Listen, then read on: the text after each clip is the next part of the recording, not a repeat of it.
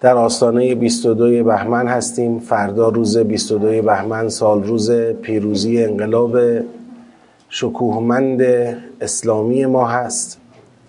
خدا رو شکر می‌کنیم بر نعمت بسیار با ارزش انقلاب اسلامی و از خدا می‌خواهیم که به ما و به مسئولان و کارگزاران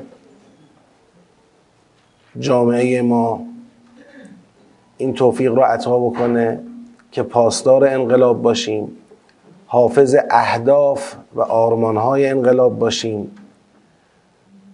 و این امانت رو به نحو احسن ازش مراقبت بکنیم تا فردای قیامت در قبال این مسئولیت بتونیم پاسخی در خور و در شن به پروردگار متعال بدیم و در اون روزی که روز حسرت هاست. حسرت نخوریم بر غفلت هامون حسرت نخوریم بر کوتاهی هامون. نکته ای که به ذهنم عرض می‌رسه که عرض کنم مقدمتا یک نکته کوتاه خواهد بود و در خدمت سوره آل امران قرار می‌گیریم. و اون اینکه خب ما هر سال فرارسیدن سال روز انقلاب رو به هم تبریک میگیم. این خیلی خوبه. ولی یه مقدار باید به حقیقت معنای تبریک هم بیاندیشیم و نزدیک بشیم. صرف این که به هم بگیم مبارک است. خب کفایت نمی‌کنه. حقیقت معنای تبریک چیه؟ خب قرآن کریم فرمود تبارک الذی بیده الملک و هو علی کل شیء قدیر. اون کسی که ملک به دست اوست اون کسی که فرمانروایی مطلق به دست اوست او شخصیتی است مبارک عمل او اقدام او اعمال قدرت او همه مبارک است. سوره ملک چه بود فضاش؟ اونایی که تدبر کردن حضور ذهن دارن. مسئله سوره ملک این بود که بعضی ها کفر به ربوبیت ورزیدند. یعنی توجه نکردند که رب عالم مدبر عالم همون شخصیت مبارکه. در نتیجه افتادن به وادی سرپیچی. سرپیچی از تعالیم وحی. گوش ندادن و پایبند نشدند. لو کننا نسمع او نعقل. گوش ندادند و پایبند هم نشدند. وقتی خدا می‌خواد ریشه یابی کنه که چرا این کافران به ربوبیت به این وضع رسیدند در مقام ریشه یابی به این نکته اشاره می‌کنه که احساس امنیت موهوم داشتند. یعنی با خودشون خیال می‌کردن. خب همینه دیگه. همینجوری میمونه دیگه. که خداوند در اونجا میفرماید هو الذی جعل لكم الارض ذلولا فامشوا فی مناکبها و کلوا من رزقه و الیه النشور. حالا همین خدایی که زمین را رام شما کرد و گفت رو گرده های زمین راه بروید اگر اراده کند که ان یخسف بکم الارض چه کنید؟ همین خدایی که زمین را رام شما کرد و گفت از این زمین از رزق او روی این زمین بهرهمند باشید بکارید درو کنید بخورید بهره ببرید. اگر تصمیم گرفت به جای باران شن بر شما بباراند می‌خواید چه کار کنید؟ چه کسی هست از شما حمایت کنه اگر خدا تصمیم گرفت زمین شما را ببلعد؟ آیا بجز اون شخصیت رحمانی که پرندگان رو بر فراز آسمان نگه می دارد آیا بجز او کسی هست بتونه شما را کمک کنه اگر او اراده کرده باشد که زمین شما را ببلد لشکرتون کجاست؟ به جز اون خدای رحمان آیا هست کسی که رزق شما را تأمین کنه اگر خدا اراده کرد که به جای باران بر شما شن بباراند؟ بعد میگه خود خب چرا از سمع و ابصار و افعدتون استفاده نمی کنید چرا این احساس امنیت موهوم را دارید؟ خب حالا اینا رو گفتم برای چی؟ برای مبارکست الانمون. ما به هم میگیم مبارک است. یعنی چی مبارک است؟ مبارک است یعنی در جریان برکت داره حرکت می‌کنه. جریان برکت چیه تو عالم؟ جریان برکت سرمنشهش که خداست. لازمه بهرهمندی از جریان برکت ایمان به ربوبیت خدا و خشیت از ربه لازمه خشیت از رب ترک امنیت موهومه. امید واهی نداشتنه. شما امید واهی داشته باش. دلتو خوش کن که اوضاع همینه همین میمانه همین امید واهی منجر میشه که خشیت از رب نداشته باشی. و وقتی خشیت از رب نداری اصلا سهمی از جریان برکت نداری. هر فردی یا گروهی یا خانوادهی یا ملتی به اندازه ای از جریان برکت بهره است که خشیت دارد. به اندازه ای خشیت دارد که امنیت موهوم احساس نکند. یعنی واقعا حساب ببره. حساب ببره. از گردش روزگار به شکل عادی عادت نکنه به این وضعیت و خیال کنه خب همینه. اینطور نیست. شما سیره خدا را در طول تاریخ هم نگاه بکنید سنت الهی را در طول تاریخ هم نگاه بکنید خداوند بارها نشون داده خواب خوش خیلی از ملت ها را خدا به هم زده. تذکر داده داده داده. دیگه وقتی دیده تذکرات اثر نمی‌کنه. خواب خوش ملت ها را به هم زده. ما بندگان او هستیم. من این کلمه بندگان رو یه وقتایی از صمیم جانم دوست دارم به جاش بگم بردگان. ولی چون کلمه بردگان یه طورایی تو ذهن ما بار خیلی خوبی نداره. البته من به خاطر همون بار خوبی که نداره دوست دارم بگم بردگان. اون حقیقت بندگی. ما برده ایم. ما عبدیم. اونی که احساس حریت می‌کنه در مقابل خدا اون بیچاره است. اون از همه بیچاره تره.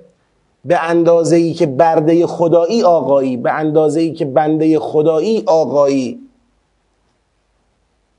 اون مقداری که احساس بندگی نمی کنی اون مقداری که احساس حریت می‌کنی بین خودت و خدا اون در واقع اسارت توست. اسیر خود شدن. اسیر خودت شدی. اسیر پول اسیر قدرت اسیر شهوات اسیر دنیا شده انسان. آقایی ما به اندازه بندگی ماست. خب الان مسئله اینجاست. به هم میگیم مبارک است. سهممون اینجا چقدره؟ ملت آهاد. کلیت ملت. مسئولینمون سهممون تو این برکت چقدره؟ آدم یه وقتهایی احساس می‌کنه که شاید غافلیم از حقیقت معنای برکت و فقط زبانی به هم میگیم مبارک است انشالله آدم یه وقتهایی همچین حسی بهش دست میده. وقتی انسان مشاهده می‌کنه که بعضی ها راجع به امانت الهی چون سوره احزاب رو خوندید دیگه متدبران سوره احزاب اینجا بعضیاشون حاضرند. سوره احزاب مسئله امانت انا عرضنا الامانت على السماوات والارض فابین ان یحملنها فحملها الانسان مسئله امانت در سوره احزاب چه بود؟ امانت این تعهدی است که در قبال امر ولایت در عالم داریم. این امانت الهیه. تعهدی که در قبال ولایت الله داریم جریان ولایت الله ما بندگان خداییم که شانه زیر بار ولایت الله بدیم. این امانت خدا رو دوش ماست. حالا در زمانه ما زمانی که ما نفس می‌کشیم هزار هزار مرتبه میلیون میلیون مرتبه خدا را شکر که ما زیر سایه تاغوت نفس نمی‌کشیم. زیر سایه کسی که دشمن خدا باشد نفس نمی‌کشیم. زیر سایه حکومت خدا نفس می‌کشیم. اما مسئولیت داریم در قبالش. مسئولیت داریم در قبالش. احساس نکنیم این قرار بمونه همینجوری. اینطوری نیست. امانته. این امانت حراست می‌خواد حفاظت می‌خواد مسئولیت شناسی می‌خواد. هیچ کس هم نمی‌تونه این توپ رو شوت کنه تو میدان دیگری پاس بده به دیگری. هر کی مسئولیت خودشو داره. من بگم آقا مسئولین مسئولین جای خود دارن شما جای خود داری. اگر لازمه یه جایی مطالبه کنی باید باشی. لازمه یه جایی فریاد بزنی باید باشی. لازمه یه جایی بنویسی باید باشی. بگی باید باشی. تلاش شما وظیفه شما هست حالا در امر به معروف یا در اقدام. هیچ کس نمی‌تونه از خودش سلب مسئولیت کنه در قبال این امانت الهی. لذا مبارک است منم میگم مبارک است. 22 بهمن مبارک است. اما مبارک است به شرط خشیت من و شما. مبارک است به شرط نداشتن احساس امنیت موهوم. خشیت که آمد امنیت موهوم که رفت مبارک است به شرط امانت داری به شرط امانت داری باید امانت داری کنیم. بعضی وقتا میگیم فردا جواب خون شهدا رو چه خواهیم داد؟ خیلی مهمه. منم نظرم همینه. شهدا خونی که دادن زحمتی که کشیدند خیلی خیلی مهمه. خیلی مهمه. اما بالاتر از اون جواب خود خدا را چه خواهیم داد؟ که ما بردگان او هستیم بندگان او هستیم. و از ما این فرصت هایی که به ما داده از ما سوال می‌پرسه. لتسالون یومئذ عن النعیم. شما سوال می‌کنه از من شما سوال می‌کنه. تو چه کار کردی؟ بنده حقیر بین خودم و خدا نشستم فکر کردم آقا وظیفه من در قبال این امانت الهی چیه؟ وظیفه من در قبال برکت داشتن حقیقی و اتصال خودم خانواده جامعه ام به جریان برکت حقیقی عالم. وظیفه من چیه؟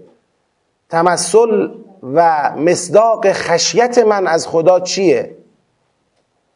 ترک امنیت موهوم من چیه؟ من کجا باید اینا رو و این مفاهیم رو به نوبه خودم جامعه عمل بپوشانم و محقق کنم؟ با این نگاه و با این درک و فهم که خب من که یه بنده کوچکی از بندگان خدا خدا بندگان زیادی داره خیلی خیلی از ما بالاتر و خیلی به او نزدیکتر که اونها مسئولیت های خودشون رو دارن و در جای خودشون مسئولیت خود رو شناسایی می‌کنن و انجام میدن. اما من نوعی باید وظیفه خودم رو بدونم. شما باید بدونی. اگر رسیدم به این که من وظیفم اینه دیگه برای انجام دادن این وظیفه الهی نباید کوتاهی کنم. نباید با خیال راحت و بی تفاوت و بی توجه سر بر بستر خواب بگذارم. باید خواب از چشمان من برو باید. باید زندگی من رو تحت تاثیر خودش قرار بده. نوع حرکت من رو جهتگیری من رو. هر کسی باید این محاسبه رو بین خودش و خدا داشته باشه. الان که در آستانه پیروزی سالگرد پیروزی انقلاب هستیم درباره خصوص انقلاب باید وظیفه خودمون رو بشناسیم. ما در جلسه که در حرم متحر برگزار شد به این موضوع اشاره کردیم. اینی که میگم مال امسال نیست. اون چه که حقیر می‌فهمم از قرآن کریم از تعالیم وحی این است که اگر می‌خوایم انقلاب رو نگه داریم یک راه بیشتر ندارد به اون قرآنه. یک راه بیشتر وجود نداره. و اون قرآنه. اهل بیت علیهم السلام بدون تردید راهشون همین راهه. بدون تردید. اهل بیت علیهم السلام رو اگر کسی در عرض قرآن می‌بینه یعنی خوب متوجه حقیقت معنای اهل بیت نیست. اهل بیت علیهم السلام معلمان مبینان مروجان فدائیان قرآن کریمند. ذاتی من میگم قرآن کریم یعنی همون راه اهل بیت همون راه امامان. باید قرآن ترویج بشه. خیلی خیلی کم قرآن بلدیم. در, در مقیاس ملت بخواید در نظر بگیرید هیچی قرآن بلد نیستیم. هیچی قرآن بلد نیستیم می‌خوایم زیر این امانت وایسیم. خیلی نشدنیه. راحت بهتون بگم امانت رو از ما می‌گیرند راحت بهتون بگم. می‌گیرند از ما امانت رو. خدا هیچ وقت معطل هیچ ملتی باقی نمونده که بخواد معطل ما باقی بمونه. فسوف یعت الله به قوم یحبهم و یحبونه. میان اون مردمی که بتونن زیر بار امانت را بگیرن. زیر بار این امانت را جز با کتاب الله نمیشه گرفت. از رفعنا فوقکم الطور خذوا ما آتیناکم بقوه تور رو بالای سر ملت بنی اسرائیل بلند کردیم کوه تور را. گفتیم خودو ما آتیناکم به قوه بگیرید این را به قوه نشد. چرا؟ اشربو فی قلوبهم اجل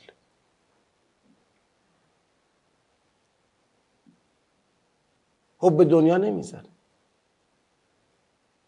کتاب الله باید محکم گرفته بشه. خوزها به قوه است. خب ما محکم بگیریم و بفهمیم. بدانیم. من دیروز در یه ارگانی صحبت می‌کردم. گفتم بهشون که همین مطلب رو اشاره کردم حالا با یه بیان دیگه. گفتم الان شما ببینید دیگه در همین ارگان خودتون ببینید. یه امری می‌دانیم کتاب الله را فهمیدن یه امری است. خوبه؟ آقا کتاب الله بلد باشی خوبه خوبه, خوبه. خوبه. حالا اگر باشه خوبه. نباشه چی میشه؟ هیچی. من خدا را شاهد می‌گیرم که امروز کتاب الله بود و نبودش تقریبا برای ما مساویه. برای اون جریانی که داریم پیش میریم. با یه کلیتی با چند تا شعار از کتاب الله خودمون رو سر پا نگه داشتیم.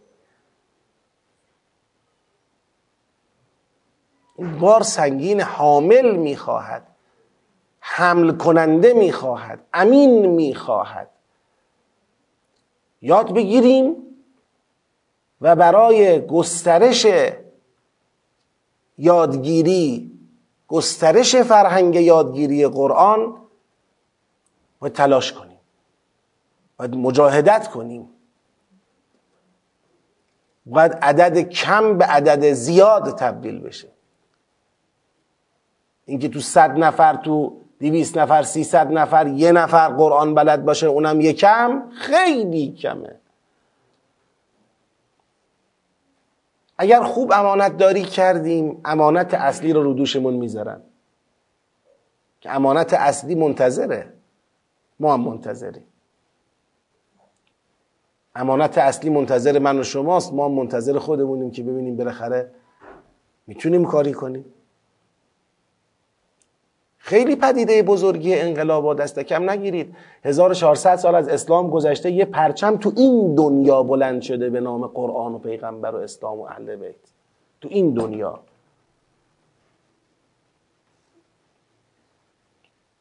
خیلی خیلی امانت بزرگی خیلی پدیده مهمیه. که امام رحمت الله علیه فرمودن که اگر اسلام سیلی بخورد تا 300 سال بعدم دیگه معلوم نیست تو مرتبه همچین پرچمی بلند بشه یا نه. این پرچم بسیار خطیره بسیار راه بردیه. بسیار مسئولیت ما را سنگین می‌کنه. باید برای ایستادن علم. ما الان تو گام دومیم علم به کتاب می‌خوایم. علم لازم داریم. باید بدانیم کتاب چی میگه. این گام دوم را بی کتاب نمیشه برداشت. بنی اسرائیل بدون کتاب تونستن بردارن گام دوم را یا نتونستن؟ نتونستن دیگه. ما هم همین میشیم. ما هم همین میشیم. اگر علم به کتاب نیاد اگر اعتقاد و التزام به کتاب نیاد در جا خواهیم زد. خدایا از تو می‌خواهیم. آجزانه به ما این توفیق را عطا کنی که هم خودمون عالم به کتاب تو شویم هم علم به کتاب رو گسترش بدیم برای گسترش علم به کتاب مجاهدت کنیم. به اون چه از کتاب می آموزیم به اون ملتزم شویم تا بتوانیم این امانت را درست نگه داریم تا فردای قیامت پاسخگوی تو در قبال این امانت باشیم. یک نکته کوتاه به خودم و شما عرض می کنم دو چیز مزاحم ما خواهد شد در این جهاد قرآنیمون. ما این تشخیص رو دادیم دیگه. بین خودمون و خدا حجت داریم که این تشخیص تشخیص درستی هست. دو چیز ولی مزاحم ماست در این جهاد قرآنی. یک تنبلی. خودخواهی. رفاه زدگی. راحت طلبی. ایناست. دو اختلاف. اختلاف من امروز به عنوان یک طلبه ای که دو دهه تلاش کرده از نظر فرهنگی و قرآنی به شما میگم که قشنگ برای بنده مثل خورشید واضحه که اراده قطعیه شیطان و جنودش اختلاف بین ماست. اراده قطعیه شیطان و جنودش اینه که دلامون با هم صاف نباشه. من تو این دو دهه تقریبا مثل اکسیر مثل اکسیر دیدم که اینایی که همه انقلاب و اسلام و دوست دارن با هم دلشون صاف باشه. این اکسیره. گیر نمیاد. همش ناراحتن از هم. همه. این یه دستی تو کاره که قراره ما از هم ناراحت باشیم. یه دستی تو کاره. قرار نذاره ما با هم راه خدا رو با هم بریم. به من میگن تو بدم میاد. یه تو بدم میاد. دیگه از اون آدم بدم میاد. اون آدم بابا بنده خداست داره کار برای خدا نه به من گفت تو. بیجا کرد به من گفت تو. تموم شد. پس من راه خودم میرم اون راه خودشو بره. که من قبلا چندین بار گفتم حضرت آقا قوم تشریف آورده بودن بعد از سال فتنه 88 سال 89 اومده بودن دیگه. سال 89 تشریف آورده بودن قوم. در اون جلسه تقریبا حالت محدود خصوصی که مثلا جلسه نخبگانی بود چه بود در اونجا افراد طرحها ارائه دادن حرفها زدن. بعد حضرت آقا اولین حرفش بعد از سه ساعت حرف زدن همه من اون موقع شاید خوب نمیفهمیدم. باز اون موقع ده سال پیش بود. یه مقدار حرف آقا رو میفهمیدم. الان به نظر خودم خیلی بیشتر می‌فهمم این حرفو. و فکر می‌کنم ده سال بعد خیلی بیشتر از این خواهم فهمید. ولی امیدوارم این اتفاق نیفته. حضرت آقا فرمودن که خب این همه حرفهای خوب این همه طرحهای خوب این همه دقدقه های خوب مادامی که به اندک بهانه ای خط کشی کردید بین خودتون هیچکی هیچکی رو قبول نداره. به اندک بهانه ای خط کشی میشه. ما در تدبر معتقدیم اول فضای سخن بعد سیر هدایتی. این گروه معتقدن اول سیر هدایتی بعد فضای سخن. آقا ما یه چیز دیگه ایم شما یه چیز دیگه خوش آمدید.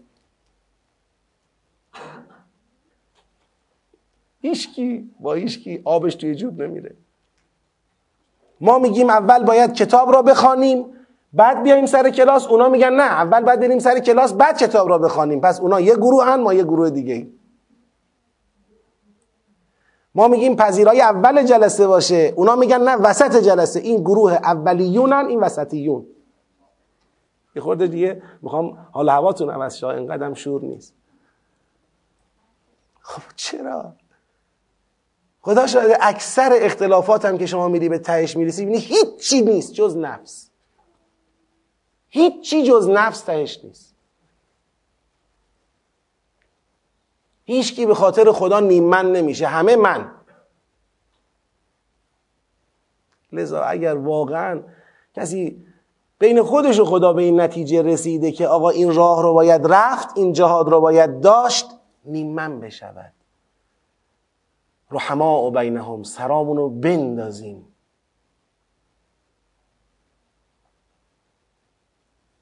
بذاریم دیگری ببره عیبی نداره. این آخر ارزم در مقدمه. خدایا ما را بر دوری از خودخواهی دوری از تنبلی دوری از راحت طلبی موفق بفرما. خدایا ما را بر ترک رقابت های بی حاصل بر ترک خدکشی های بی معنا بر ترک اختلافات ما را پیش قدم بفرما. ما را پیشگام بفرما. این اگر شد اون وقت من دلم خوشه. میگم اگر هممون هم در راه خدا انشاءالله کشته بشویم و هیچ نتیجه هم تو این دنیا که معتقدم که تو همین دنیا نتایج بار میشه. خدا فرمود ان تنصر الله ینصرکم یثبت اقدامکم یا فرمود و اخرى من و اخرى تحبونها نصر من الله و فتح قریب گیریم که بنا به سنت های دیگری که در این عالم در جریان نتیجه دنیایی هم حاصل نشه مطمئنیم که پیش خدا ما به نتیجه رسیده ایم اون لحظه الان بالاخره حسرت همه ماست دیگه. حسرت برای من که حسرت مطمئنم برای شما هم حسرت استاد ما حاجه های بنابی. تو همون اوایل طلبگی این حسرت را در قلب همه ما کاشت. خدا انشالله ایشون رو حفظ بکنه و بهشون سلامتی و طول عمر با عزت بده.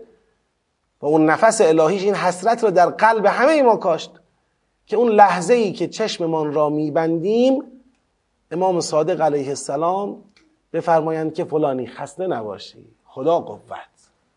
خدا قوت. مولا علی علیه السلام تشریف بیارن بگن خدا قوت. خوب آمدی.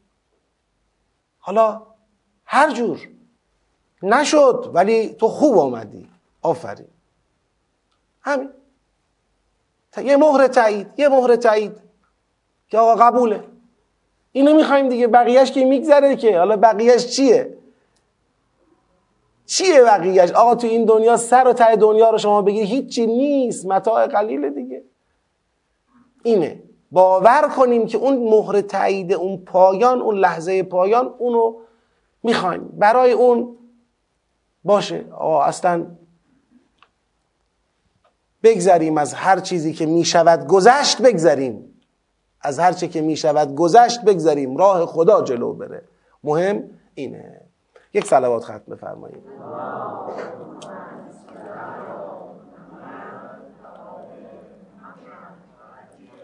این حرفای منم ازش مفهوم گیری نکنید. شما متدبرید جلو شما حرف زدن سخته. یه وقت مفهوم گیری نکنید فضای سخن کشف نکنید. نه فضای سخن داره نه مفهومی داره. خدا تو شاهدی که اول به خودم گفتم هرچه گفتم. بینی و بین الله خدا را شاهد می‌گیرم که اول به خودم گفتم. من همین امروز صبح شیطان داشت گولم می‌زد که یه خورده خستم کنه داشتم با خودم حرف می‌زدم الان که خسته نشو.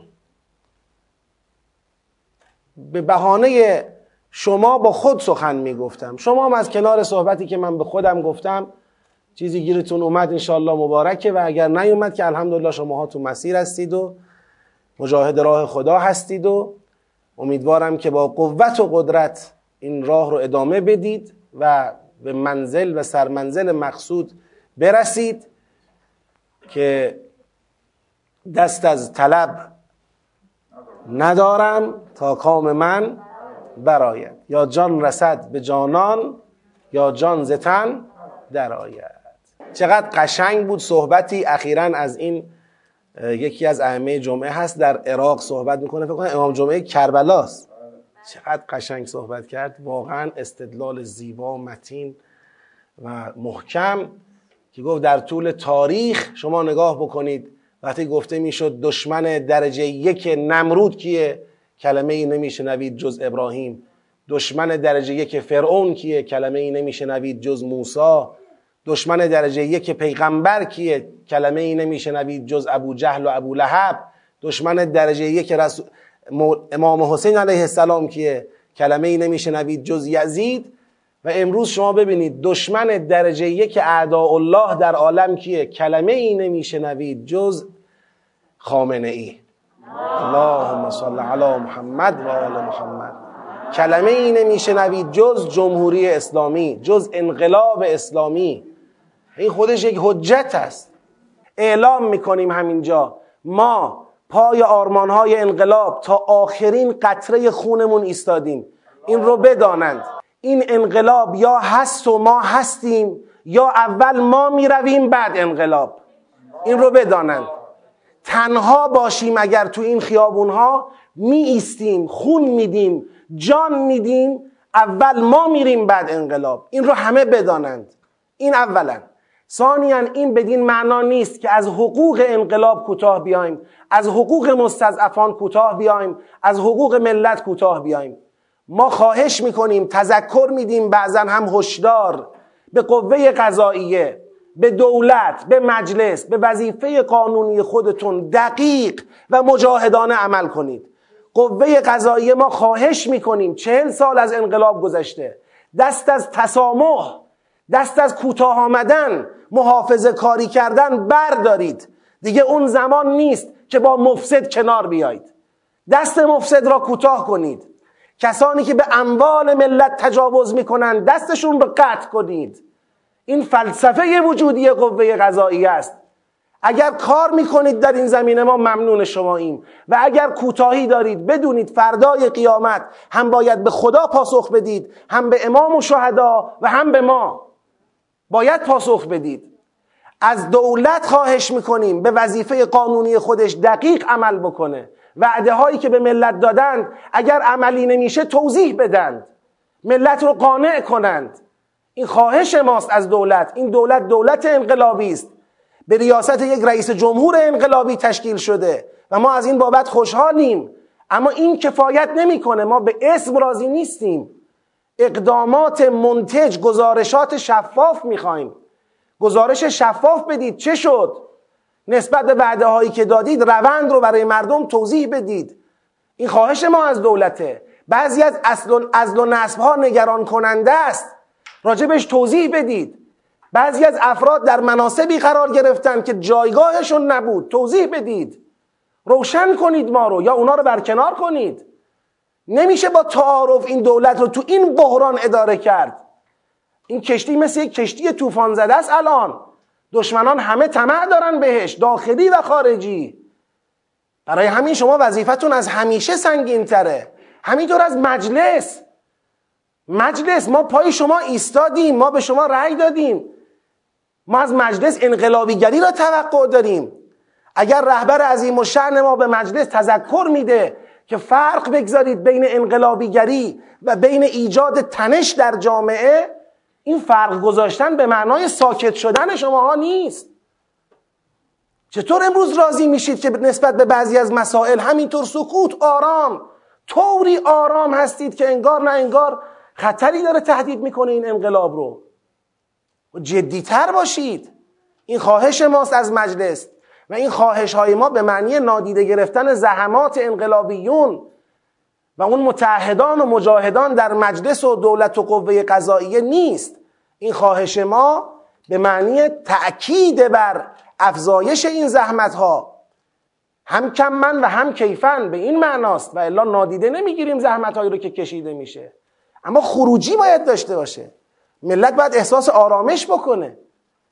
همتون هم می‌دونید مجلس می‌خواست بیاد بالای کار دولت می‌خواست بیاد بالای کار. دست فرمونی که حضرت آقا می‌دادن اقتصادی بود. خب خروجی این چه شد؟ مجلسی که باید تدبیرهای اقتصادی بیاندیشد کجا سلان؟ بیاید جلو برای این ملت یه چاره ای بیاندیشید. اختلاف طبقاتی هر روز داره بیشتر میشه متاسفانه. اخشار ضعیف دارن هر روز ضعیفتر میشن. له میشن زیر بار اقتصاد افسار گسیخته ای که به وجود آمده. یه چاره اساسی می‌خواد. اگر می‌بینید انقلاب اقتصادی می‌خواد بیایید تو میدون. ما پای وای میستیم پاش. میستیم پاش. انقلاب اقتصادی را رقم بزنید. این اموال بادآورده ای را که دست شپاولگرانه بگیرید از اونها.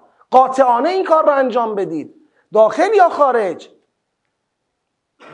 برای مالیات یه فکری بکنید. که از طبقات ضعیف مالیات گرفته میشه. فرارهای مالیاتی سرمایهداران گردن کلفت را حل کنید. وامهای افسار گسیخته را حل کنید. رانت ها را حل بکنید. شما وعده کرده بودید بورس حل میشه. رئیس مجلس سخنرانی کرد. رئیس دولت سخنرانی کرد. قبل و بعد از انتخابات. پس چرا حل نشد؟ کمر ملت شکست اینجا. خب این مسائل باید حل بشن. پس ما اگر دفاع می‌کنیم از انقلاب دفاع می‌کنیم از آرمانهای انقلاب مخالفیم با استکبار به معنی این نیست که نسبت به این مسائل بی تفاوت باشیم. سهه بگذاریم بر بیکفایتی ها و بعضا خیانت هایی که اتفاق میفته این مطالبه جدی ماست. ما مرز روشنی می‌بینیم بین انقلاب و اسلام آرمانهای انقلاب شهدا امام عزیزمون رهبر عزیزمون. مرز روشنی می‌بینیم بین اینها. مجاهدان راه خدا مرز روشنی می‌بینیم بین اینها و بین خائنان و بیلیاقت ها و بیکفایت ها این مرز رو شفاف کنید و انقلاب رو از دست نااهلان نجات بدید چه اینکه این وصیت امام ما بوده. این جریان آقازادگی جمع بشه دیگه. چل سال گذشت ما اول گام دومیم. این جریان آقازادگی ها جمع بشه. این سلبریتی سازی ها و نمی‌دانم پول های بادآورده مسئلهش حل بشه. مولا علی علیه السلام فرمود اگر حکومت دست من باشه به خدا قسم که حق مردم را از دست نااهلان و از دست قائنان می‌گیرم. حتی اگر مهر زنانشان کرده باشند. اینه که حکومت علی علیه السلام را تحمل نمی کنند برای عدالت تعارف نمیشه کرد. با تعارف نمیشه عدالت رو برپا کرد. اگر با تعارف می‌شد خدا حدید نازل نمی کرد و انزلنا الحدید فیه بأس شدید. باید با حدید دست نااهل را کوتاه کرد. جدی باشید تو این مسئله. اینم خواهش من از طرف خودم و از طرف جمع متدبران که ما حامی انقلابیم ولی مطالبه داریم برای حفظ انقلاب از کسانی که مسئولند. خدایا همه اونهایی رو که در این برهه حساس و خطیر و پر از مشکلات تجمیع شده در طول سالها در این برهه مسئولیت امر رو به عهده گرفتن به آبروی قرآن و اهل بیت همشون رو موفق بفرما. دست اونها را بگیر اونها را یاری کن موانع راه اونها را برطرف کن امید و جهاد رو در وجود اونها روزافزون کن. به برکت صلوات بر محمد و آل محمد. گفتم بهتون چون من صبح یه خورده حال خوبی نداشتم. اول جلسه گفتم که ده دقیقه صحبت می‌کنم تمام. بعدش دیگه حالم خوب شد. یه خورده خودم رو نصیحت کردم. بعد که خودم نصیحت کردم نصیحت های خودم در خودم اثر کرد.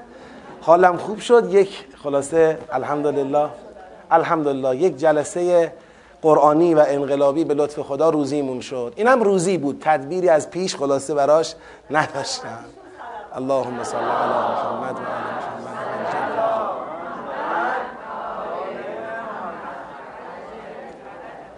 خیلی خوب. آیه هفتم رو که دیگه ما در جلسه گذشته تقریبا تمام مطالب رو دربارهش گفتیم. در این جلسه دیگه فقط یک مروری بر معانی این آیه داشته باشیم. یکی دو تام شاید نکته تکمیلی بخواد اونا رو هم اشاره کنیم. و رد بشیم بریم جلو تا انشاءالله در دورهای بعدی این مبحث کاملتر خواهد شد. خب می‌دونید این آیه شریفه واقعا محتاج این دقت و این توجه بوده که ما روش حساس شدیم و زوم کردیم. چون هم این آیه جایگاه بسیار راهبردی در مسائل امت مسلمان داره هم جایگاه بسیار مهمی در مقوله ارزم به خدمتتون علوم قرآنی و تفسیر و فعالیت های قرآنی داره. لذا ما به این آیه بیشتر پرداختیم بیشتر توجه کردیم. این از این بابت بوده. و واقعا هم جزئیات مهمی تو این آیه بود که باید تبیین می‌شد. هو الذی انزل علیک الکتاب؟ خدا اون کسی است که نازل کرد بر تو کتاب را. منه آیات محکمات. از کتاب است آیات محکم. آیات محکم یه بخشی است از اون چیزی که شما از کتاب خدا چه می‌کنید؟ بفرمایید. استفاده می‌کنید. که من گفتم تمام کتاب من اولهی الی آخرهی چیه؟ آیات محکمه. یعنی شما از اول قرآن تا آخر قرآن پر است از سیاق ها و سوره هایی که همه آیات محکم خدا هستند و ما می‌تونیم راهبردهای دینی خودمون را از این آیات محکم چه کنیم؟ اخذ کنیم. ما و آیات محکم تکلیفمون چیه؟ پیغمبر اکرم فرمود ونظروا الی محکماته. ما نظر می‌کنیم. یعنی چه نظر می‌کنیم؟ یعنی مطالعه می‌کنیم و مبانی خودمون اصول خودمون سیاست های خودمون راهبردهای خودمون رو از آیات محکم قرآن بفرمایید. می‌گیریم. پس این برای ما فایده روشنی داره. سیاست گذاری ها اینجا انجام میشه. راهبردها خط مشیا رو می‌فهمیم. من مثال های زیادی در جلسه قبلی زدم دیگه طولش نمیدم. هنه ام کتاب بعد میگه اصل کتابم همینه. جان کتاب مادر کتاب مرجع کتابم همین آیات محکمه که می‌تونیم به مسابه ریشه کتاب بهش نگاه بکنیم. اما آیا هرچه از قرآن شما استفاده می‌کنی به مسابه آیه محکم است یا چیزای دیگری هم پیدا میشه اینجا؟ پیدا میشه و اخر یه چیزای دیگه هم هست تو قرآن که اونا متشابهاته. نکته که اینجا می‌خوام کامل کنم. ببینید آیه همونطور که اشاره کردم آیه یه سر و ته داره. خب؟ این عددها و شماره ها نیست آیه. آیه یه سر و ته داره به لحاظ معنایی و مفهومی. یک حکمت کامله یک حکم تمامه. ما اگر بخوایم تطبیق بدیم آیه محکم تقریبا تطبیق پیدا می‌کنه با یه سیاق ما. تقریبا با یک سیاق ما تطبیق پیدا می‌کنه یا با سوره تطبیق پیدا می‌کنه.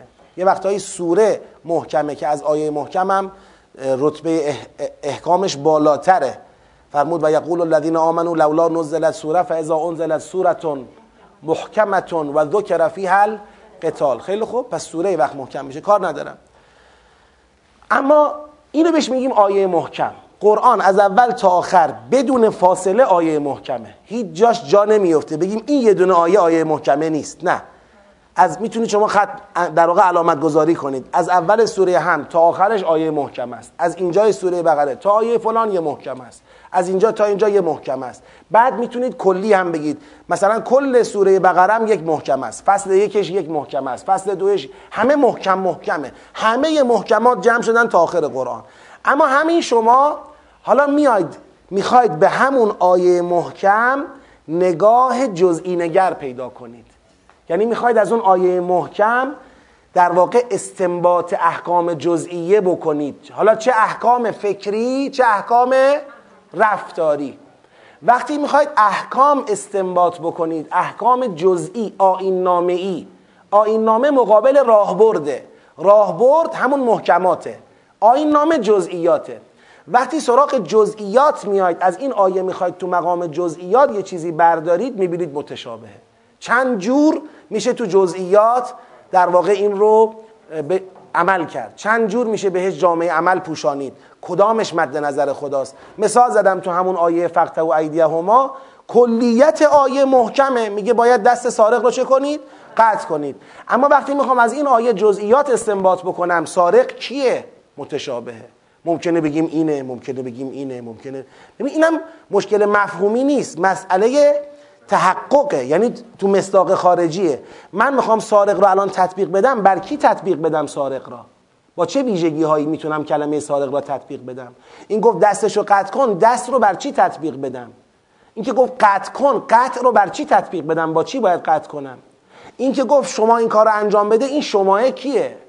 اینا میشن اون در واقع برداشت های استنباط هایی که من می‌خوام از این آیه داشته باشم برای تحقق بخشیدن به این آیه در خارج اصطلاح طلبگی ما میگیم خارج ذهن خارج. می‌خوام خارج تحقق بهش بدم. حالا چه فکری باشه چه عملی باشه. خب این میشه متشابهات. تو متشابهات یعنی یعنی این متشابه هست. به چه معنا متشابه هست؟ این کلمه سارق متشابهه. این کلمه اقتعو متشابهه. این کلمه ایدیه متشابهه. خود واو اقتعو متشابهه. متشابهه یعنی انواع مصداق ها می‌تونن بهش بخورن. خیلی چیزا بهش می‌خوره. اینو میشه مصداقش دونست اینو میشه دونست اینو میشه دونست. خیلی چیزا بهش شبیهه. خیلی مستاقا شبیه این مضمونه. کدوم مستاق مد نظره؟ بگید.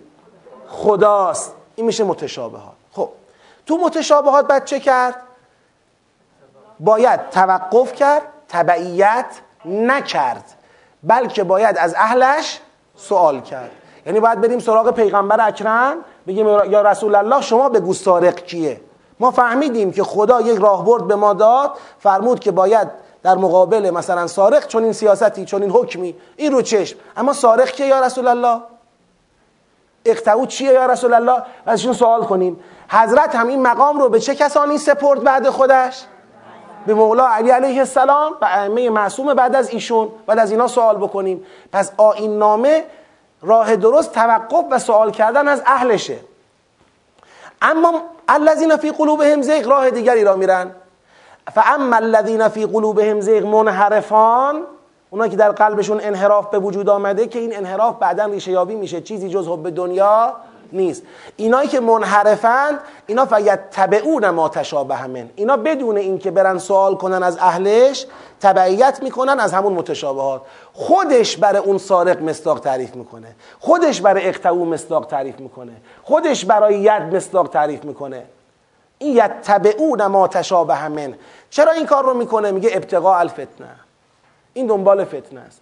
این می‌خواد یه جوری به قرآن عمل کنه که چهار نفر بگن اه یه جوری می‌خواد قرآن رو محقق کنه که چهار نفر بگن بگن اینه؟ ابتقاء الفتنه. و ابتقاء تعویله. این ابتقاء تعویله داره ابتقاء الفتنه رو چه می‌کنه؟ توضیح میده. میگه با تعویل جویی فتنه جویی می‌کنن. تعویل جویی یعنی چی؟ یعنی خروجی گرفتن. اینا می‌خوان با خروجی گرفتن فتنه جویی کنن. می‌خوان خروجی مد نظر خودشان را بگیرن. به کی نسبت بدن؟ به خدا. این فتنه جوییه. در حالی که این خروجی مد نظر خدا نبوده. شما از خودت خروجی تعریف کردی. چه کسی به تو این جایگاه را داده بود که تو خروجی تعریف کنی؟ خروجی نامه ای برای قرآن تعریف کنی. بله تفسیر برای خب. بعد خدا میفرماید و ما یعلم و تعویله. تعویل ما تشابه را تعویل متشابهات را خروجی متشابهات را نمی‌داند الا الله مگر خود خدا. خب وقتی خدا فقط می‌داند الان من مسلمان که سوال برام پیش اومده تو متشابهات نمی‌دونم سارق کیه چه چیه فلان من بعد برم از خدا سوال کنم. خدا رو کجا پیدا کنم سوال کنم؟ رسول الله نه. این برای همین اینجا توقف کردم. راسخون نه. راسخون نقطه مقابل الذین فی قلوبهم زیغن. همین که اینجا گفت الا الله یعنی آقا شما همونطور که محکمات را خدا داده متشابهات هم خدا داده. شما باید بری از مت... درباره متشابهات نظر چه کسی رو جستجو کنی؟ خدا را. خدا این وظیفه رو به عهده کی گذاشته؟ پیغمبر. خدا یه چیزی از قرآن به پیغمبر داده که به ما نداده. در اون آیه شریفه فرمود انا انزلنا الیک ذکر لتبین للناس ما نزل هم ببینید؟ پس یه الیک یه الی هم. اونی که به مردم نازل شده همین قرآنیه که داریم می‌بینیم و می‌خونیم. اما از این قرآن یه روحی به نام ذکر فقط به تو داده شده. انا انزلنا الیک ذکر بعد تو با اون ذکری که دستت داری می‌توانی لتبین للناس می‌توانی تبیین کنی برای مردم ما نزل الی هم تبیین یعنی چی؟ تبیین یعنی همین بیان جزئیات. تبیین یعنی همین زواجر امر و نهی و واجب و حرام و مستحب و مکروه و این کار رو بکن این کار رو نکن. یعنی همین آین نامه دادن. پیغمبر همه قرآن را دارند این قسمت نازل شده شو دارند. از این قسمت نازل شده می توانند آیات محکماتش را نظر کنند و مبانی و اصول و سیاست ها و راهبردها و خط مشی ها را بگیرند.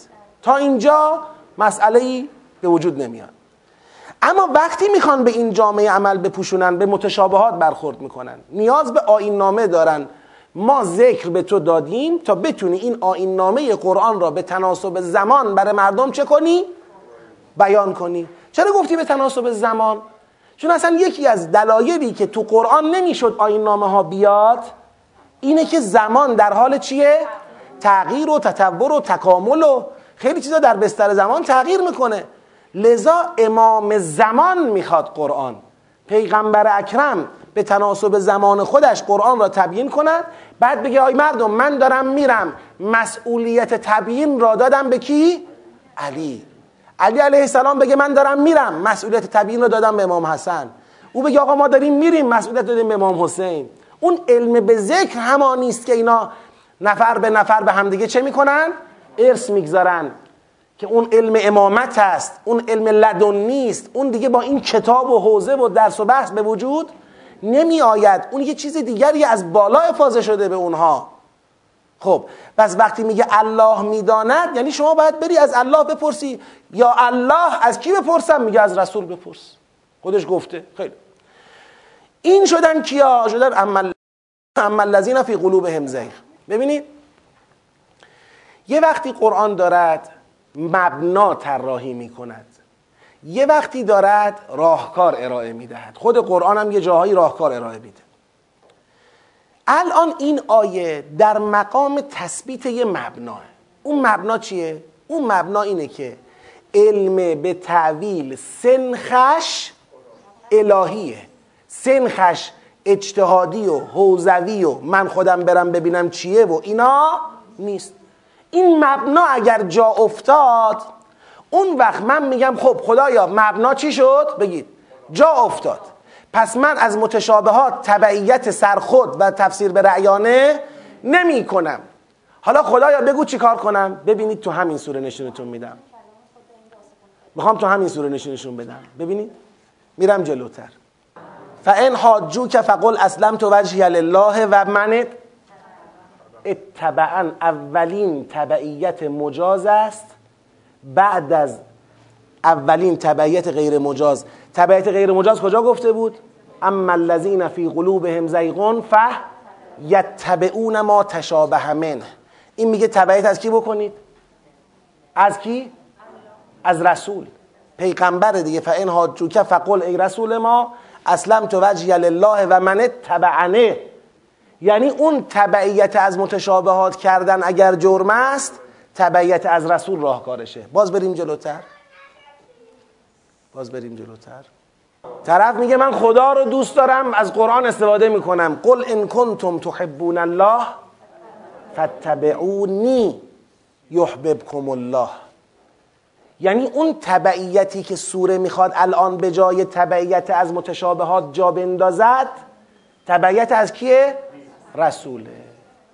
این چیزی که سوره خطی است که دنبال می‌کنه. ما اصلا آیه هفت که داریم می‌فهمیم دیگه تا آخر سوره رو همین دست فرمون میریم جلو. یعنی آیه هفت به یه معنایی داره دست فرمون ما رو در کل سوره برامون تعریف می‌کنه. بازم یه سلوات بفرستید برگردیم سر خونمون حالا از من بپرسید چرا نگفت الا الله و رسول من میگم چون اینجا هنوز نمی‌خواد مصادره به مطلوب کنه. می‌خواد بگه قبل از اینکه بگیم از کی باید پرسید بذارید یه چیز رو حل بکنیم که این سنخ علم به تعویل چیه؟ الهیه. مبنا. مبنا اینه که علمش نزد خداست. لذا راسخون که نقطه مقابل الذین فی قلوبهم زیغند. اینا راسخ فی العلمند. الذین فی قلوبهم زیغ رسوخ در علم. ندارند. برای همین خیال می‌کنند که خودشون سزاوار هستند که قرآن را چه کنند؟ متشابهات قرآن را تبیین و تفسیر کنند و تعویل ازش استخراج کنند خروجی بگیرن ازش. اما راسخون فی العلم یقولون آمنا بهی کل من عند ربنا. حالا خوب دقت کنید اینجا رو من در جلسه قبل اشاره کردم. تو این جلسه می‌خوام جا بندازم انشاءالله. آمنا بهی کل من عند ربنا. یه تقابلی رو تخته براتون ترسیم کردم. که وقتی راسخون میگن آمنا بهی کل من عند ربنا یعنی الذین فی قلوبهم زیغ کل من عند ربنا را قبول ندارن. یعنی چی؟ یعنی الذین فی قلوبهم زیغ یه تبعیضی قائلند. میگن یه سری چیزای دین من عند ربنا یه سری چیزای دین من عند رسول.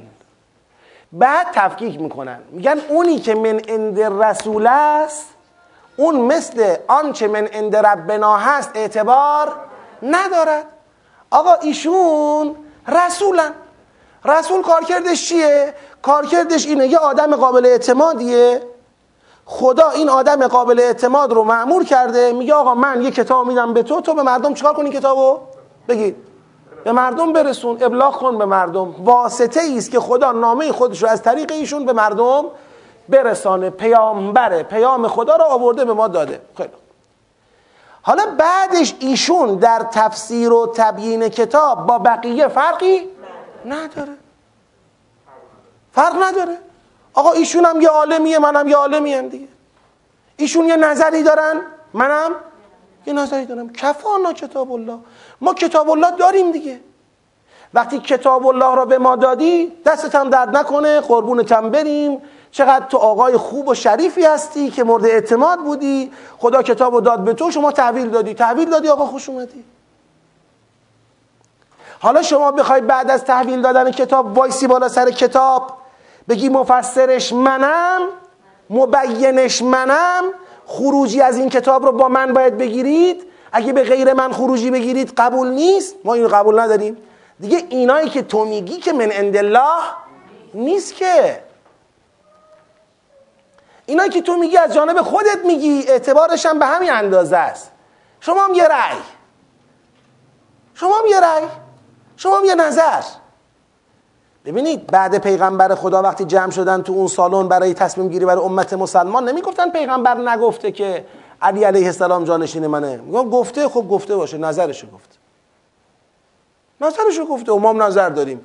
امتیم دیگه حالا قرار نیست که هرچی ایشون گفت ما طبق نظر ایشون عمل کنیم که.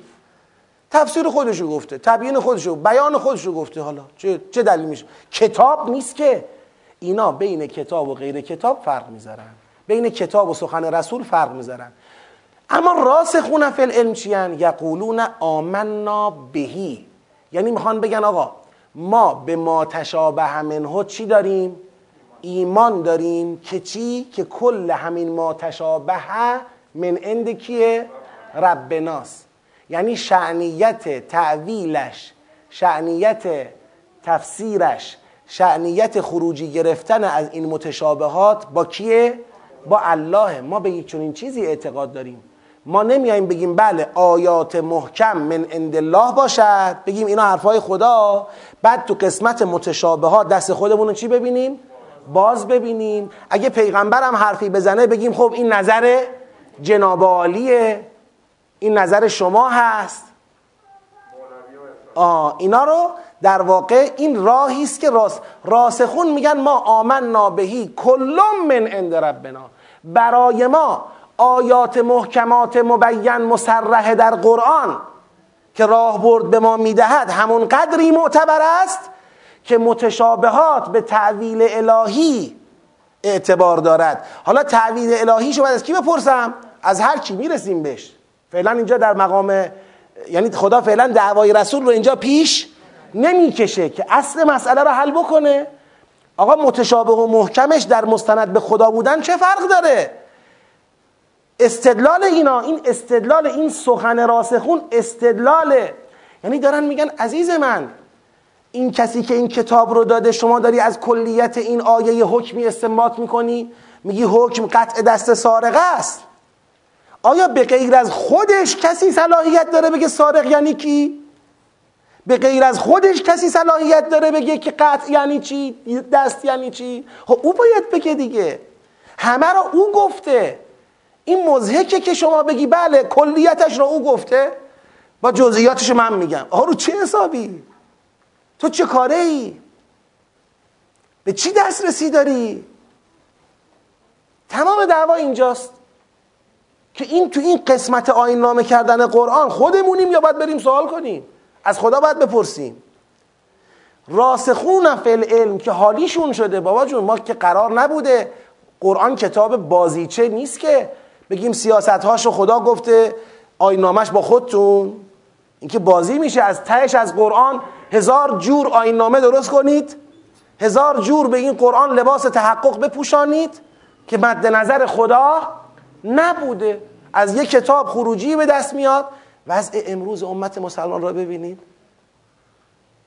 وهابیت میگه منم کتاب الله. داعش میگه منم کتاب الله. ما میگیم ماییم کتاب الله. مالزی میگه ماییم کتاب الله. ترکیه میگه ماییم کتاب همه میگن ما کتاب الله. ما طبق کتاب الله. کتاب الله یعنی واقعا اینقدر بی سر صحابه. اینا استدلال می‌کنن. میگن کلون من عند ربنا. و ما یذکر الا اولو الالباب خدا میگه باری کلا به اینا که اولو الالبابن صاحبان لبن. لب یعنی عقل ناب قلب سلیم. اینا صاحبان عقل ناب و قلب سلیمن. لذا اینا متذکر شده اند. اینا چی میگن؟ میگن ربنا لا تزغ قلوبنا. اینا دعا می‌کنن که مثل از الذین فی قلوبهم زیغ قلبشون دچار انحراف نشود. بعد اذ هدیتنا خدایا بعد اینکه ما را هدایت کردی قلبمون دچار انحراف نکن. و هب لنا من لدنک رحمه انک انت الوهاب. اینا حالیشونه که اگر قرار زیغ در قلبشون نیاد باید نگاهشون به کجا باشه؟ به آخرت باشه.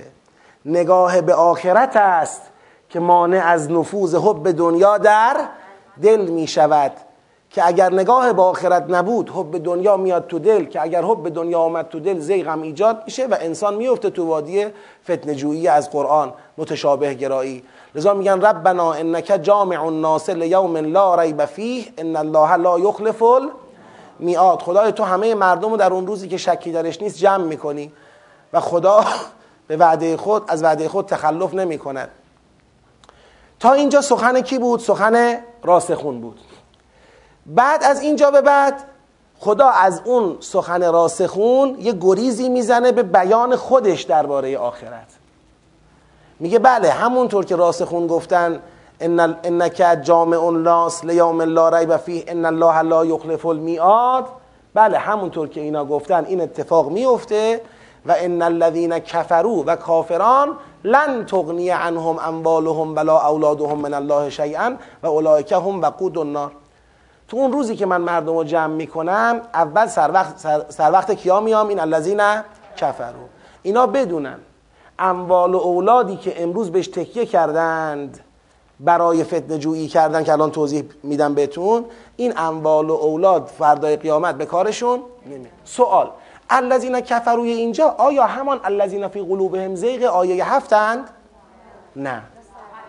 این الذین کفرو همون الذین کفروی آیه چهارند اونجایی که راجع به الذین کفرو چی گفت؟ گفت اینا با این که فهمیدن قرآن مصدق کتاب خودشون هم فرقان بود ولی به قرآن ایمان و خدا گو ازشون چیکار می‌کنن؟ خب چرا الان بعد از سخن راسخون که اون بحث الذین کفرویی که ائمه کفر اهل کتاب بودن اون تموم شده بود؟ چرا بعد از راسخون دوباره اومد سر وقت الذین کفرو؟ اشاره کردیم. چون تا آخر سوره خواهیم خوند. این جریان الذین فی قلوبهم زیغ امت مسلمان این فتن جویان امت مسلمان اینا تربیت شده و محصول دست همین الذین کفروان یعنی تمام چیزی که ما در سوره خواهیم خوند همین قصه است که الذین کفروی اهل کتاب در تلاشند تا این فرهنگ تفسیر به رأی این فرهنگ متشابه خودت تفسیرش کن. خودت ببین چی کار می‌خوای بکنی را تو امت مسلمان چه کنن؟ جا بندازن. لذا یک مقدار جلوتر میریم. ببینید یک مقدار جلوتر میریم. بازم من این جلوتر رفتن ها رو برای اینکه کار شما رو آسون کنم و احساس نکنید که مثلا این بحث هم بدونید چون در تدبر اینطوریه دیگه با این جلو رفتن ها و عقب برگشتن ها ما توانیم مسئله را بازم اینجا ان الذين یکفرون با آیات الله میاد. کار ندارم. اوتو نصیبا من الکتاب.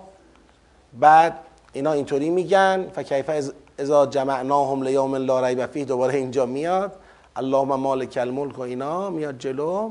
لا یتخذ المؤمنون بگید کافرین اولیا یعنی جریان جریان ولایت الذین کفروست بر این الذین فی قلوبهم زیغ.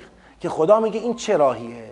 حالا دستمایه این الذین فی قلوبهم زیغ یعنی اون چه باعث شده این الذین فی قلوبهم زیغ شدن خوراک الذین کفرو و ولایت اونا را قبول کردن و با خط اونا دارن اسلام را تفسیر به رأی می‌کنن قرآن را تفسیر به رأی می‌کنن به جای تبعیت از پیغمبر تبعیت از متشابهات می‌کنن.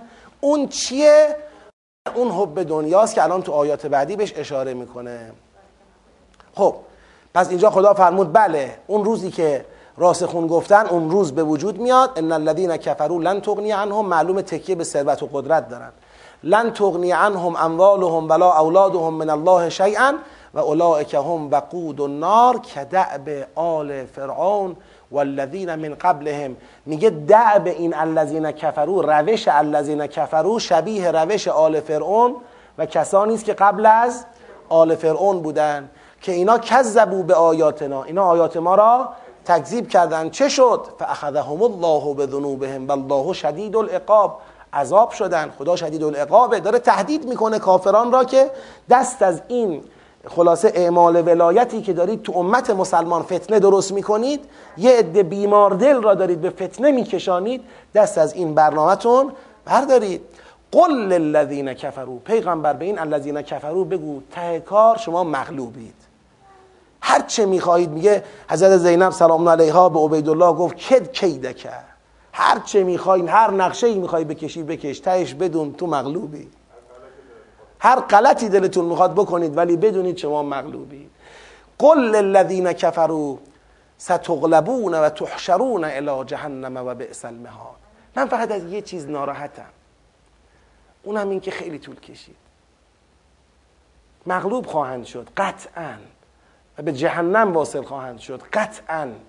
اما خیلی طول کشید. چرا؟ چون ما نتونستیم از ولایتشون چی بشیم؟ خارج بشیم. خیلی تونستن ما را فریب دادن در طول تاریخ از صدر اسلام تا حالا. هنوزم ادامه داره. تا که این نقشه براب بشود و بفهمیم و از اعتماد به اونها دست بکشیم خدا داند. خدا داند. قل للذین کفروا ستغلبون. بهشون بگو در آینده آینده نزدیک. البته نزدیک برای خدا با نزدیک برای ما فرق داره. انهم یرونه بعیدا و نراه قریبا خدا میگه روزی که من شروع کنم قیامتو بذار بهتون بگم. از اون وقتی که سوت قیامتو بزنم تا پایانش پنجاه هزار سال طول می‌کشه. البته انهم یرونه بعیدا ولی نراه خدای دیگه. خدای. برای اون الان 1400 سال گذشته خب هنوز این سین خدا مشکلی پیدا نکرده. ستغلبون و تحشرون الى جهنم و بئسل مهاد حالا قد کانه بعد برای اینکه این الذین کفرو را و مؤمنان را در مقابلشون به مؤمنان امید بده و اینا رو تهدید کنه یه آیه میاره. میگه برای اینکه ثابت بشه الذین کفروا مغلوب می‌شوند یه آیه یه نشانه بهتون میدم. قد کان لکم آیتون فی فعتین یادتون میاد دو گروه با هم درگیر شدن؟ التقطا با هم روبرو شدن. فعتون تقاتل فی سبیل الله و اخرى کافرتون. یادتون میاد که یک فعی بود در راه خدا می جنگید گروه دوم کافر بود. یرونهم مثلیهم رأی العین.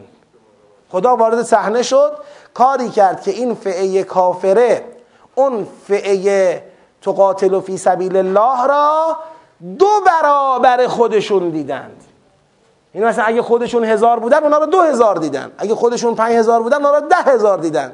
در حالی که این رأی العین بود. یعنی واقعا اونا دو برابر نبودن. ای بسا شاید کمترم بودن. اما خدا تصرفی کرد که در چشم کافران مؤمنان دو برابر کافران دیده شدند. و همین سبب شد که کافران وحشت به قلبشون افتاد روحیشون رو باختن شکست خوردن. این آیه می‌خواد بگه تو این مسافه الذین کفرو و مؤمنان من خدا با امدادهای غیبی چیم؟ حاضرم. پس به من اعتماد کنید. الان یه وقتایی دیدید در مسافه خودمون با این کافران روزگار خودمون بعضی یه نگاه میندازن میگن آقا خب راست واقعیتش هم بخوای زور اونا از ما بیشتر عده و عدهشون از ما بالاتر تسلیحاتشون از ما قویتره حتی بعضی اومدن یه وقتایی به اشتباه حرف زدن گفتن آقا یه دکمه بزنن کار ما اینجا چیه؟ تمامه در حالی که این معلومه به این آیه توجه نکرده که بابا یه خدایی این وسط تو محاسبات هست. تو اون خدا رو چرا گم کردی؟ بابا امت مسلمان اگر به این خدا اعتماد نکنه که معلومه مغلوب میشه دیگه. این خدا میگه آقا من باتونم اگر شما به من اعتماد کنید لازم نیست برید زیر پر اونا قرار بگیرید. شما بیاید پیش خودم. من بلدم اصولشو باید چیکار کنم. ببینید اینجا کاری کردم که دو برابر دیدن دو برابر خودشون دیدن مؤمنان را. و بعد والله یعید به نصرهی من یشا خدا هر کس را که بخواهد با نصرت خودش تایید می‌کند. ان فی ذلک لعبرتا لاولی الابصار. خود چشتون رو باز کنید ببینید. چشتون رو باز کنید ببینید. حالا همین تو همین زمانه خودمون خود غلبه بر حکومت تاغوت یه چیزی بود جز به نصر خدا شد. اصلا کی فکر می‌کرد که بشود یه حکومت به ظاهر ریشهدار مقتدر قدیمی تاغوتی استکباری استبدادی را که تکیه به قدرتهای شرق و غرب عالم داره که بشه مردم با دست خالی با اعتماد به یک رهبر الهی بتونن ریشه کن کنن بندازن دور. چهل و خورده ای سالم پاش وایسن.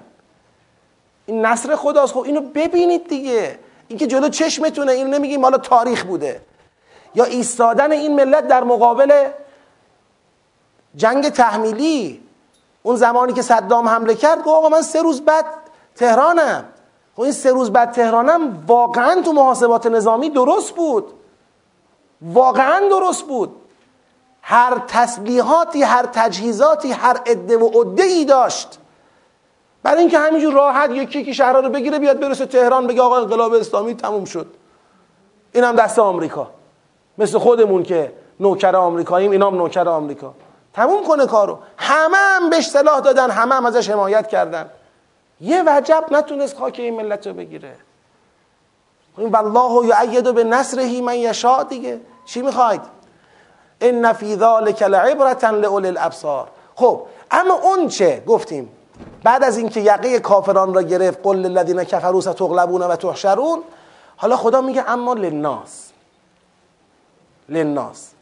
اون چه درباره مردم ظرفیت درست می‌کنه برای الذین کفرو که بتونن یارکشی کنن و اهداف خود را جلو ببرن اون حب و شهوات رسیده بودیم به این آیه. من تا اینجا رو دوباره مرور کردم برای اینکه باید یه سری مثلا صافکاری هایی لازم داشت دیگه به خاطر همین اینجا رو دوباره تکرار کردم. برای اینکه دلهاتون شاد بشه و لبانتون خندان بشه سه تا سلوات بلند بفرستید.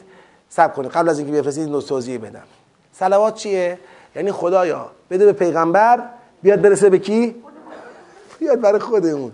یعنی ما به پیغمبر صلوات میفرستیم. قربون پیغمبر برم که وجودش سراسر برکته. پیغمبر و آل ایشون سراسر وجودشون برکته. خدا به اونا نظر می‌کنه این از مجرای وجودی اونا فیضش به ما هم می‌رسه. الان خیلی طبیعی می‌بینید سه تا صلوات میفرستیم بعد همدیگر نگاه می‌کنیم می‌بینیم همه داریم میخندیم. یعنی همه لبخند داریم. سه تا صلوات بلند برای پیغمبر عزیزمون حضرت محمد مصطفی صلی الله علیه و آله و سلم. ما صلی علی محمد و آل محمد. و عجل فرجهم. اللهم صل علی محمد و آل محمد و عجل فرجهم. اللهم صل علی محمد و آل محمد و عجل فرجهم. حالا بغل دستیات رو نگاه کنید. نگاه کنید همدیگه رو. همه, همه شاد شدن. یعنی به همین سادگی رحمت و برکت و مغفرت و نشاط و امید الحمدلله میاد تو قلب مؤمنین. حالا برن بقیه بگن هه هه هه هه هو هو هو زین للناس حب الشهوات من النساء والبنين والقناطير المقنطرة من الذهب والفضة والخيل المسومة والأنعام والحرث ذلك متاع الحیات الدنیا والله عنده حسن المعاب میگه مردم اینو حل کنید اینو حل نکنید میبرنتون الذین کفرو حلش کنید. زینت داده شد برای مردم حب شهوات حب خواهش ها یعنی آدما اسیر خواهش هاشونن دل داده و دلبسته خواسته هاشونن همه دنبال خواهش های خود. خواسته های خود و اسیر خواهش ها و خواسته های خود هستند. حالا این خواسته های آدما چیه؟ منن نسا بعضیا بالاخره ازدواج می‌خوان. ول بنین بعضیا بچه می‌خوان. و القناطیر المقنطره بعضیا زن و بچه دارن زندگی دارن پولای هنگفت می‌خوان. قناطیر جمع قنطار قنطار مقدار انبوهی از طلا. بعضی گفتن یه مثلا کیسه زر قناطیر میشه کیسه های زر یعنی پول هنگفت ثروت. بعضیا ثروت می‌خوان. مقنطره هم یعنی تاکید همون قنطار بودنه. القناطیر المقنطره یعنی قنطارها مقادیر انبوه رو هم جمع شده. من از ذهب و الفضه کیسه کیسه طلا می‌خوان کیسه کیسه نقره می‌خوان. یا مثلا بالاخره بگید از زیورالات می‌خوان. و الخیل المسومه بعضیام بالاخره این ماشین های برند می‌خوان. میگه آقا ماشین تا کی پرایدو 405 دیگه بالاخره یه ماشین خوب سوارشیم دیگه. مگه چقدر قرار زندگی کنیم؟ بعضی هم اینا رو می‌خوان. بعضی هم بالاخره توی روستاها دارن زحمت می‌کشن. میگن چی می‌شد؟ این گله من صد تاست بشه. هزار تا. ببین الان اگر امسال اینا چل تاشون بزاد یکی سه تا بزاد من دوتاشو بفروشم فلان با خودشون دارن میچینن که خب این کی میشه هزار تا. بعضیا حرف می‌خوان میگن بکاریم بارون خوب بیاد درو کنیم بعد ببریم بفروشیم. دولت اگر به قیمت بالاخره تضمینی از ما بخرد یا نخرد بعد ببینیم چه میشه. خدا میگه بالاخره آدم ها همشون ما هم اینجوری هستیم. کاری باید ندارم. ما البته واسه خود من میگم الان سالی سه هزار تا نه دو هزار تا داریم متدبر می‌گیریم. اگر اینا هر کدوم تو خونه خودشون آقاهاشون هم حساب بکنیم میشه شیش هزار تا. اون شیش هزار تا متدبر انشالله بچه دار میشن سال دیگه. خود به خود میشه نه هزار تا. این نه هزار تا به فامیلاشون میگن. منم اینجوری دلم خوش کردم. همه خلاصه دنبال اینن که آقا جمع کنیم دیگه. هی زیاد بشه هی زیاد بشه هی زیاد بشه. حتی اینی که من گفتم برای این بود که بدونید ما هم از این حوثا داریم ولی این جزء حب و شهوات نیست. ببین نه نه نساء نه بنینه نه قناطیر هیچی نیست. خب. میگه این برای مردم زینت داده شده. دقت کنید. تا اینجای مسئله مشکلی نیست. آقا خب اصلا خداوند انسانها رو اینطوری قرار داده که این زینت داده شده براشون. یعنی براشون خواستنی جذابه. جذابه که با علاقه دنبال خواهش های خودشون بروند. اصلا این چیزی که خدا به انسان داده. که استفاده کنه که زمین رو آباد کنه که پیش بره. تا اینجا مشکلی نیست.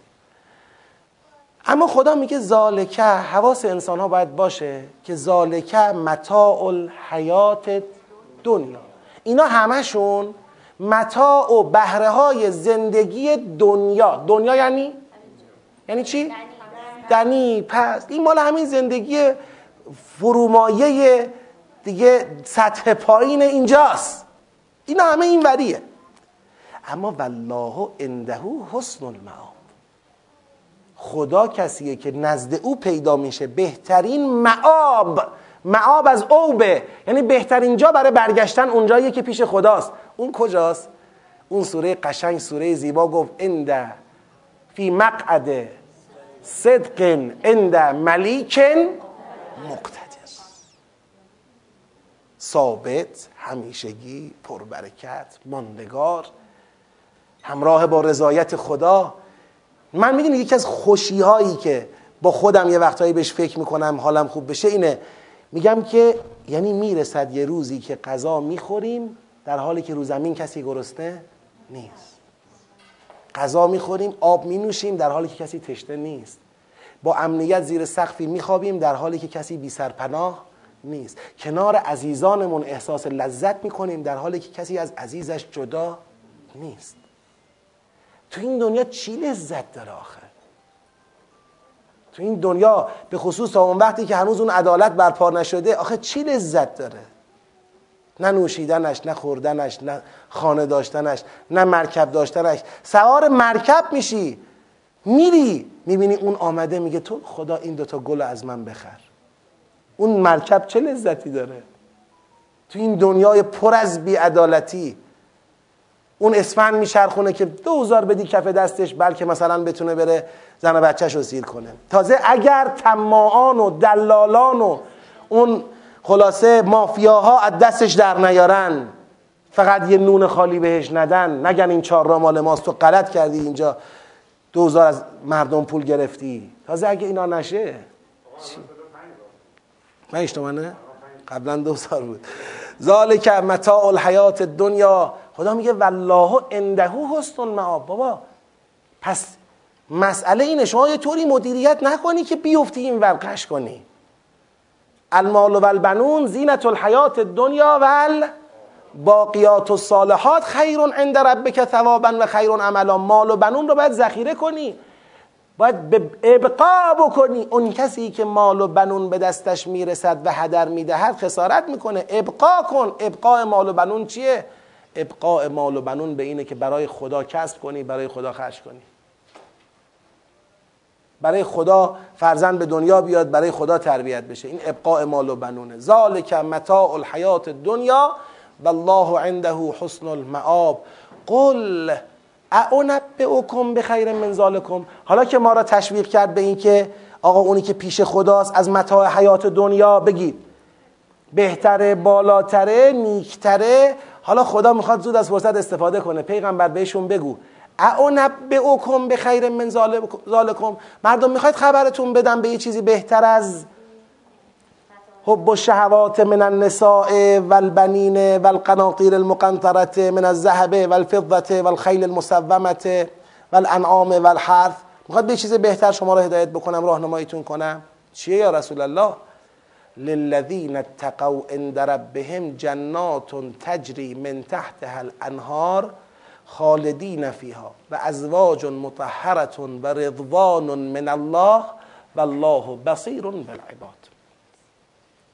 پیغمبر بهشون بگو برای کسانی که تقوا پیشه کنن. یه شاهد همینجا بگیرم. چرا نگفت للذین آمنو گفت للذین تقوا چون الان داره به کیا کمک می‌کنه؟ به الذین فی قلوبهم زیغ. الذین فی قلوبهم زیغ کفار بیرون از دایره اسلامند یا مسلمانای داخلی هن که اشتباه دارن می‌کنن؟ لذا به اینا نمیگه للذین آمن میگه للذین تقوا میگه ببین حب و شهواتی که نتونستی مدیریتش کنی تو رو کرده خوراک کیا؟ الذین کفرو این حب و شهوات را اگر مدیریت کنی با تقوا با تقوای الهی حواست باشه که والله عنده حسن المعاب اون وقت به اینا می‌رسی. للذین اتقوا عند ربهم جناتون به جنتهایی به باغهایی می‌رسی. که تجری من تحت الانهار. یه وقتایی بعضی به این کلمه تجری من تحت الانهار از بست قرآن تکرار شده فکر می‌کنن که مثلا زود از روش چیکار کنیم؟ رد شیم. آقا جناتون تجری من تحت الانهار؟ خالدین فیها فلان. خیلی حرفه. این تجری من تحت الانهار اونقدر تو چشم خدا قشنگه اونقدر از نظر خدا زیباست اونقدر گل سرسبده تو جنات الهی که مکرر در مکرر خدا چیکارش می‌کنه؟ بیان می‌کنه. بعد برای اینکه ارزشش حفظ بشه یه جا فقط تو قرآن خدا توضیحش داده. سوره مبارکه محمد صلی الله علیه و آله و سلم آیه 15 هم فرمود فیها انهارون نهرهای بهشت دارم میگم. انهارون من غیر آسن. اولا انواع آب. که هیچ کدوم هم بو نمی‌گیرن رنگشون عوض نمیشه طعمشون عوض نمیشه گوارا. این یک.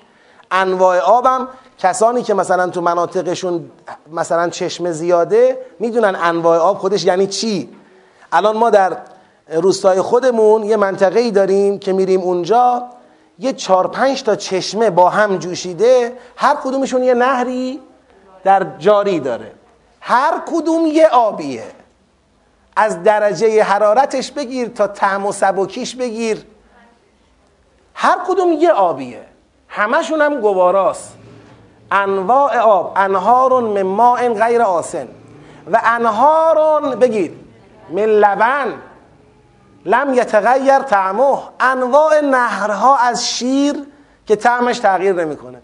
شیر تو این دنیا مشکلش چیه؟ فاسد میشه بو می‌گیره میترشه. اما نهر شیر در بهش جاریه اونم نه یه جور شیر. انواع شیر. طعمشون هم تغییر نمی‌کنه. یکی می‌خواد شیر, شیر گوسفند دوست داره نهرش هست. شیر گاو دوست داره نهرش هست. شیر شطور دوست داره نهرش هست. نمی‌دونم مریض شده شیر الاغ نه شیر الاغ که اونجا نمیشه شاید هم باشه نمی‌دونم. فرض کنید شیر کاکائو می‌خواد شیر موز می‌خواد. نهرها جاری خب اینم انهار من لبن لم یتغیر طعمه. و بعد می‌فهمد انهار من اصل مصفا. میری داخل بازارچه این دکون دکون اصله. نگاه می‌کنی رنگ اصلا هر کدوم چشم تو می‌بره. انقدر خوش رنگ. یکی قرمزه یکی زرده یکی چه. میری داخل میگه این اصل چیه؟ میگه این اصل مثلا فرض کن آویشنه. چند؟ کیلوی 240 هزار تومن. خب باشه حالا انشالله بذار کارهای خوب انجام بدم. بعد بیدم. خب این اصل چند؟ میگه این اصل چرگیاه این 360 تومنه. دست در نکنه. این یکی چی؟ میگه این حاج آقا داروییه. کیلوی یک و 800 ببری. یه ذره بخوری تمامه ها. اصل ما میگیم ان بهش زیارت می‌کنیم هم دیگر رو. خب انهار من اصل مصفا. نهرهایی از اصل ناب بعد می‌فهمد و انهار من خمر لذت لشاربین. الان میری تو مغازه نه تو مغازه که نمیریم برای خم ها. مثلا انهار من خمر لذت لشاربین از انواع شراب که عین لذت است. اونم نمیگه لذیذ میگه عین لذت است برای شاربین. لذا اینکه قرآن وقتی میگه آقا فی جناتون تجری من تحت الانهار اینو تون تون مزمزه نکنیم بریم. جناتون تجری من تحت الانهار. حالا تمام این نهرها و اون درختان و اون تختها و اون قصرهای دو طبقه ای که نهرها از زیرش رد میشه. شما روی اون سکوهای بلورین نشستی تخت مرصع گذاشتی کنار همسرت داری لذت عالم رو می‌بری از اون پایین نهر شیر داره میره. نمی‌خواد بری پایین اون زیر اون اونجا یه لیوان برداری یه اینجوری می‌کنی آقا شیر بیاد. بعد می‌بینی این میان دورت میچرخن چه چرخیدنی؟ که انهم لؤلؤ منثور. انگار مروارید دختران و پسران نوجوانی که مثل مروارید میدرخشن. خدا خلقشون کرده برای عشق ورزیدن به شما. فلسفه وجودیشون همینه. برای دوزار پول این کارو نمی‌کنن که بگی طرف الان تو این رستوران داره جلوی من خم میشه برای اینه که شب دوزار بهش بدن ببره خونش و دیگه اون خم شدن بهت نچسبه که هیچی. زخم دلت باشه. زخم دلت بشه. نه اونجا این داره با این زندگی عشقش همینه که تو بخوای او خدمت کنه. بعد همه اینا همه اینا با هم زنگ تفریح ماست. که گفتم وقتی که صدا می‌کنه خدا بنده را طبق روایات صدا می‌کنه این بنده بیاد خصوصی خدا و بندش خدام که بی نهایته با همه وقت خصوصی می‌ذاره. با هم عشق بازی می‌کنن بنده مدهوش عشق خدا میشه طول می‌کشه. این بهشتی ها میان اینایی که خدا خلقشون کرده تو بهشت در خدمت این باشن میان میگن خدایا ما, ما, ما, رو برای چی خلق کردی؟ و به, به کی شربت بدیم؟ دور کی بچرخیم؟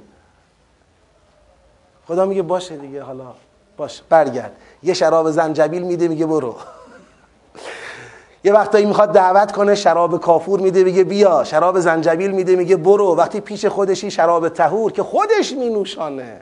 و سقاهم ربهم شرابا تهورا خدای آرزو بر جوانان عیب نیست. قل اعنبئکم به خیر من ذالکم. بابا بهتر از اینا هست. بابا خودتون به این دوزار دنیا هیچی نیست. اسیرش نشید معطلش نبونید ندارید ناراحت نباشید دارید دلخوش نباشید. به اندازه نیازتون دنبالش باشید اما فکر نکنید کم و زیادش چیزی رو عوض می‌کنه. قصه جای دیگر شروع خواهد شد در مقدمه عالم هستیم. للذین اتقوا عند ربهم جنات تجری من تحتها الانهار خالدین فیها و ازواج مطهرة و رزوان من الله رزوان من الله. این همون قسمتی بود که گفتم. دیگه خدا اینو با چه جمله توضیح بده؟ دیگه چی بگه؟ اینو اهل دل می‌فهمن. و رزوان من الله و الله بصیر بالعباد الذین یقولون. بنده ها اونایی که می‌گویند ربنا اننا آمنا. خدای ما ایمان آوردیم. فغفر لنا ذنوبنا و قنا عذاب النار. پس گناهان ما را ببخش و ما را از عذاب النار نجات بده. از صابرین اینا اونایی که صبر کردند نلغزیدند. تو فشارهایی که الذین کفرو می آوردند محکم ایستادند و صادقین صدق ایمان را به چیزی نباختند و القانتین از پیغمبر خدا سرپیچی نکردند و المنفقین مال و جان کف دست در رکاب پیغمبر ایستادند. با همه اینها همواره خود را کم دیدند همواره از خود احساس گناه داشتند همواره احساس کوتاهی می‌کردند. لذا و المستغفرین بالاسحار. سهرگاهان برخواستند و از خدا طلب مغفرت کردند به خاطر همه کوتاهی هایی که در راه او داشته اند. تا برسیم به اول شهد الله که انشالله در جلسه آینده در خدمت خواهیم بود. خدایا به آبروی قرآن و به آبروی اهل بیت دست ما را از دامان پرفیز قرآن و اهل بیت کوتاه مفرما. ما را از خادمان صادق قرآن و اهل بیت ثبت و ضبط بفرما. خودمون اهلمون نسلمون همسایگانمون بستگانمون جوانهامون مملکتمون هم نوعانمون همه را در پناه خودت با قرآن معنوس بفرما. و همه را از تعالیم قرآن در زندگیشون فردی خانوادگی و اجتماعی بهرهمند بفرما. خدایا تا زنده هستیم چشم ما را به جمال امام زمانمان منور بفرما. اگر این توفیق در دوره حیاتمان نصیب نشد بعد از وفاتمان به هنگام ظهور مولایمان خدایا به ما جانی دوباره عطا کن تا در رکاب مولایمان به فیض شهادت نائل شویم. جهت تعجیل در فرج امام زمان شادی قلب نازنینش سلامتی وجود مقدسش اجماعا سلام.